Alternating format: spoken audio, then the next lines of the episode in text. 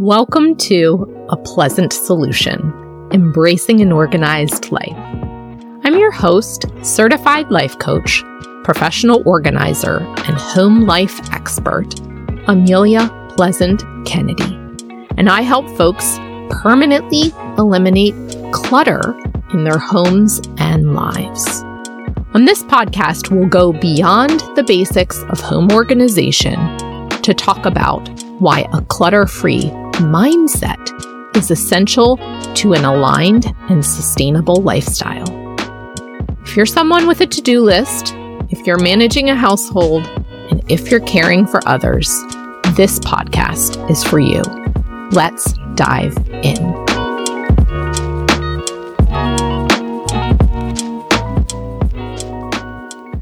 Welcome to episode 46 Managing the Family Calendar. Let's talk scheduling. For many individuals and families, it's the source of an ongoing headache. It requires attention to detail, regular communication, and coordination amongst multiple people and multiple calendars. Read incorrectly, folks can end up being late, missing appointments completely, or without the gear or supplies needed for the scheduled activity. Plus, the components on the calendar change seasonally. As a clutter coach, I've noticed that calendar management is a sticking point for many women. Yet, before we take a closer look at today's topic, I want you to think back to your early elementary or middle school years for a moment. Were you given a planner and given explicit instruction on how to use it? In those foundational years, how did you identify tasks and spread the workload out over the week ahead? No one taught me how to plan my week. I have three school age kids, each of whom were given planners and none of whom were explicitly taught how to use them. My youngest uses hers for doodling in class. All three primarily rely on the digital version of their assignment calendar managed and uploaded by their school. It's important to recognize your relationship with calendar management because many of you may be suffering where compassion may be in order instead. Designing a central family schedule, then updating, coordinating, and communicating with others around it isn't an easy task especially if you've been cobbling your own skill set together your entire life. Relaxing your internal judgment around time and calendar management takes practice. Yet, I'd love for you to give yourself permission to do so starting now. So, on today's episode, I'll share a bit about managing the family calendar from the fair play methods perspective and how my husband and I divide the responsibility in our home. I'll share three takeaways to shake up your perspective. If you're not currently parenting, you'll be able to apply my offerings more broadly to caregiving in general or to situations where two or more calendars need to be integrated. As always, take and apply my suggestions if they're helpful and make sense to you. If they create confusion or further frustration, skip them. Embracing an organized life is a journey of trial and error. It's using what resonates and simplifies things and letting the rest wash away.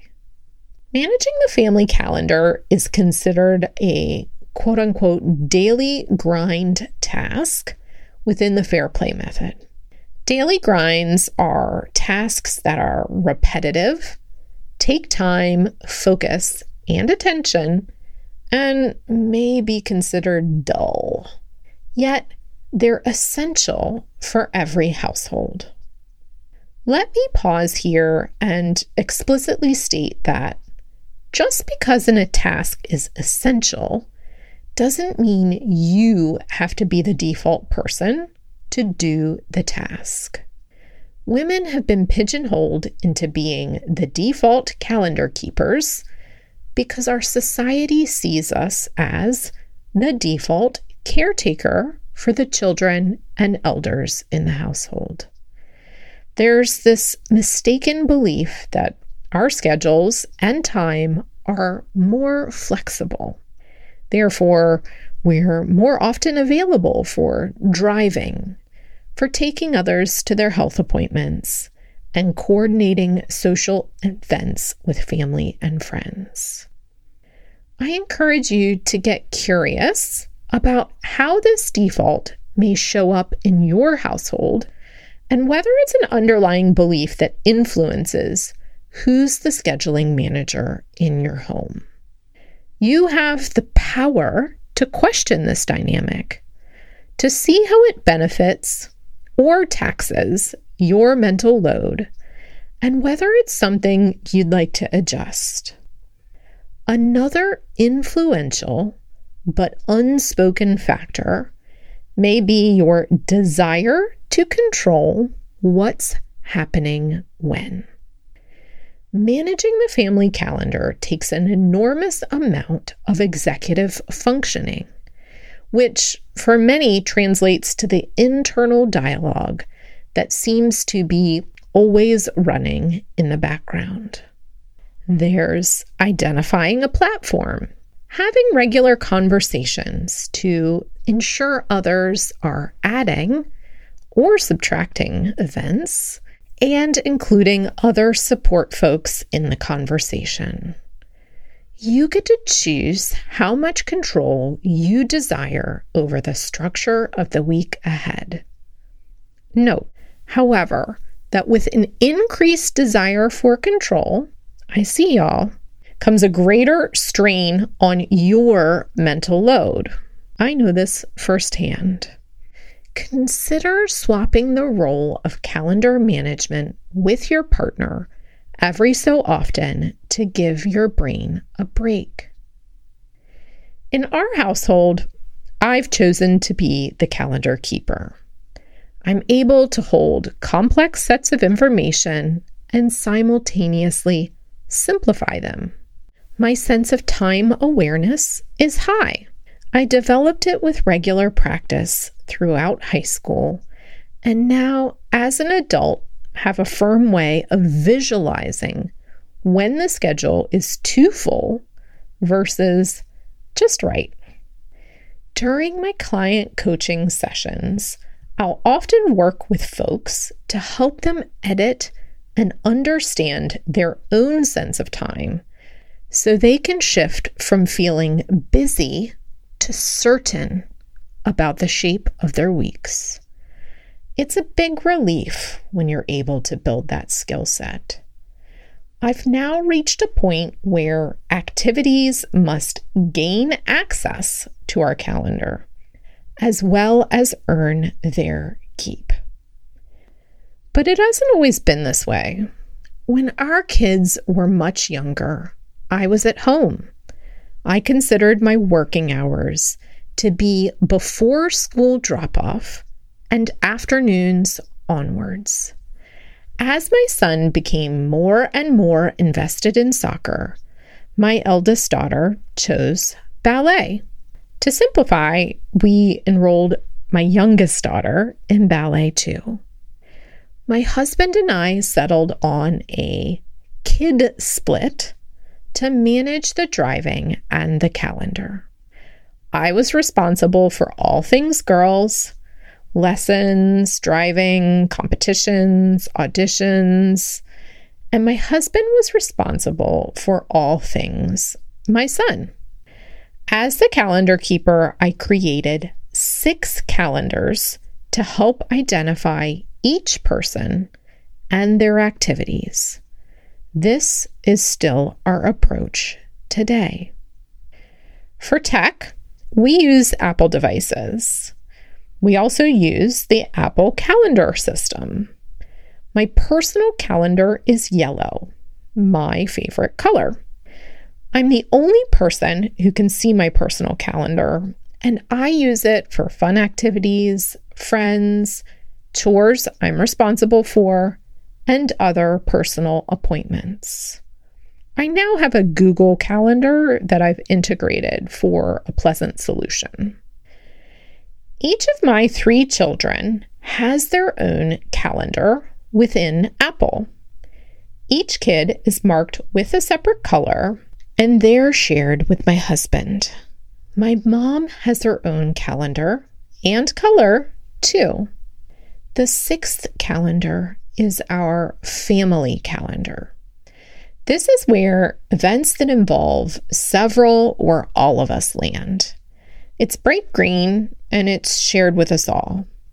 My husband also has his work calendar that only he can see and manage. So, the first takeaway that I want you to have is that creating separate calendars for each person in your family and associating them with a distinct color coding is an extremely helpful tool. Discussing who is responsible for driving and managing which kid and which activity on a weekly basis is also extremely helpful. My husband and I have developed a way of checking in via text or in person at least once a week, where we review who's taking the lead with each activity during the week. We don't assume. That leads to anger and frustration. Again, when the kids were young, we settled on a kid split. Now that my oldest is driving, she virtually manages herself. Our division of labor regarding the calendar is based on which household we're in. Whomever is parenting in Detroit is responsible for my daughter, and whomever is parenting in Columbus is responsible for my son. Identifying each family member by color helps the brain to see who needs to be where. It also helps you to see conflicts more clearly. Two people can't need to be in two different places that are 30 minutes apart. Sure, your schedule can read that way, but in reality, recognize that you are setting yourself up for an anxious and headache filled evening, if so. This is the moment I recommend that you have the hard conversations with both the adults and kids in the household to translate what the calendar means for everyone's mood and energy. So, the second takeaway that I want you to have about managing the calendar is that it's a living document that translates to your lived experience. Whomever is the calendar keeper is also the keeper of how rushed or relaxed folks feel as they move throughout the day. Now, to be clear, the calendar keeper isn't creating the feelings of others. That's not possible. But the person who's managing the calendar also holds the responsibility of seeing whether folks can realistically get from place A to B to C in the time frame indicated. Honestly, I see this as one of the components most folks forget to consider when planning. As a living document, the calendar can be changed and adjusted. You'll want to develop the habit of both blocking off travel and transition time and being compassionate for the you who must complete or skip the commitments on the calendar. When I'm building a calendar, I think from broad to specific. I start with the known activities that take place over the course of the year ahead. For example, I sit down and enter in all of the school dates, beginning and end of the year, school holiday, vacations, days off, conference dates, all in one sitting. Now, if a task like that feels overwhelming to you, break it down. Aim for 10 minutes to enter one portion of the school dates. Then aim for another 10 minute session to enter the next portion of the school dates. For us, school dates are assigned to the family calendar. All five of us need to know when school is off and when school is on. Because I have three kids in three different schools, I'll put the overall dates on the family calendar. Then, if there's a day where only one kid is off, I'll assign that to their particular calendar. The same goes for any planned vacations or travel. I start broad, thinking over the entire year, then get more granular. On a weekly basis, I mark school drop off and school pickup as blocks on the calendar. This is my visual reminder that I can't schedule work commitments over those time slots when I'm responsible for driving. When entering a seasonal schedule, like sports or a music lesson, I enter the activity on repeat. I enter the location of the activity. I use the location of the activity to then block off the needed time to commute, plus I add at least an additional 15 minute buffer. As the calendar keeper for our family, I do this all with an Apple. Each family member is subscribed to their individual calendar plus the overall family calendar. You could equally do this within Google or your preferred shared family calendar app.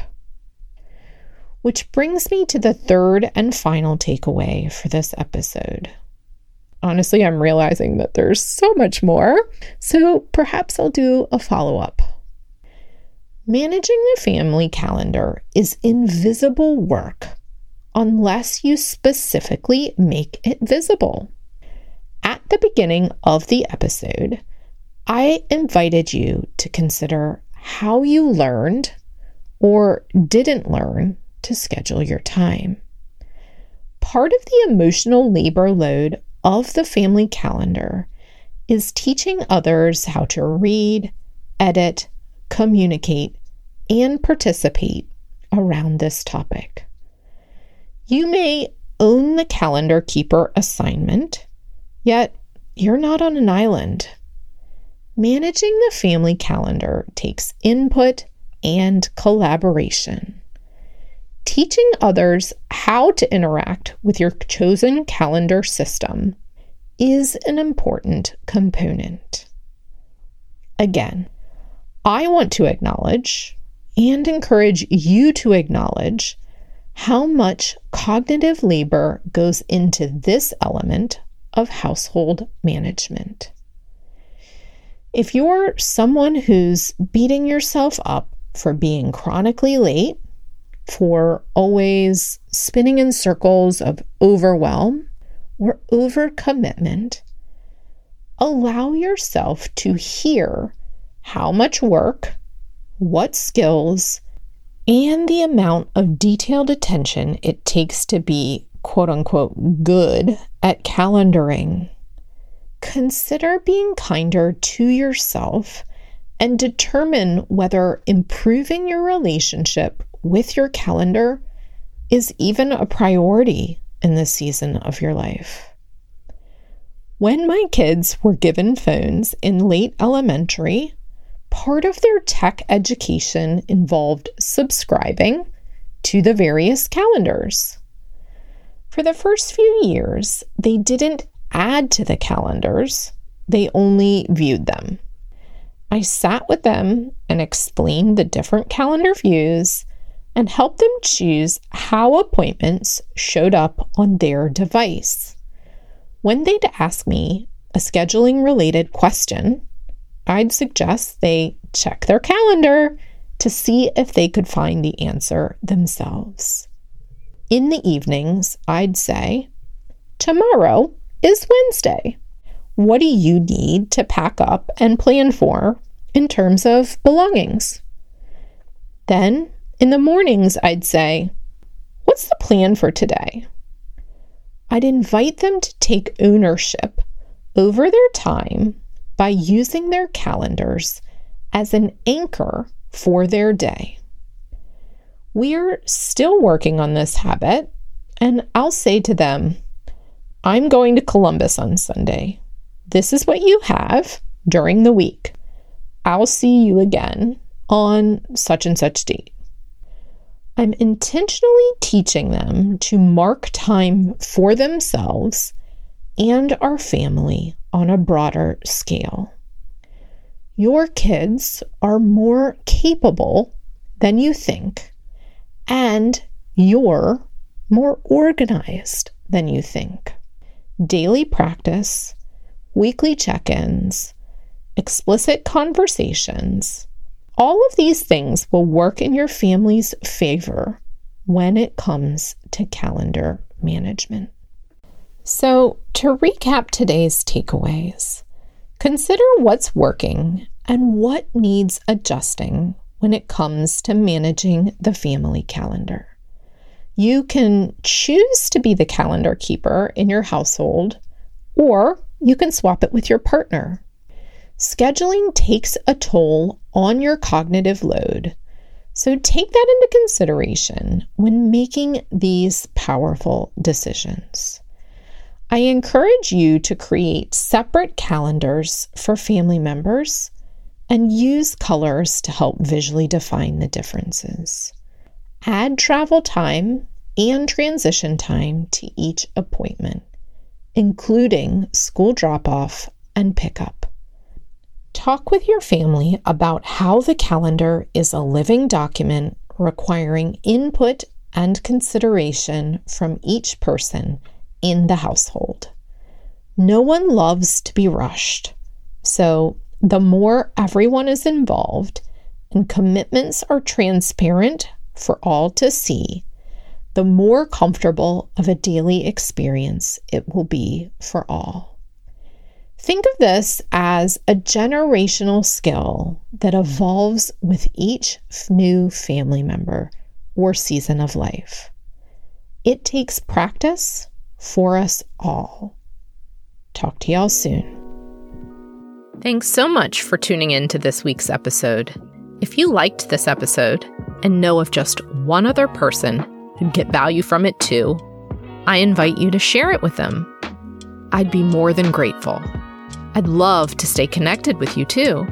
Make sure to follow this podcast, to connect with me on Instagram at a pleasant solution, and join my community at apleasantsolution.com. Talk to y'all soon, and remember, you're more organized than you think.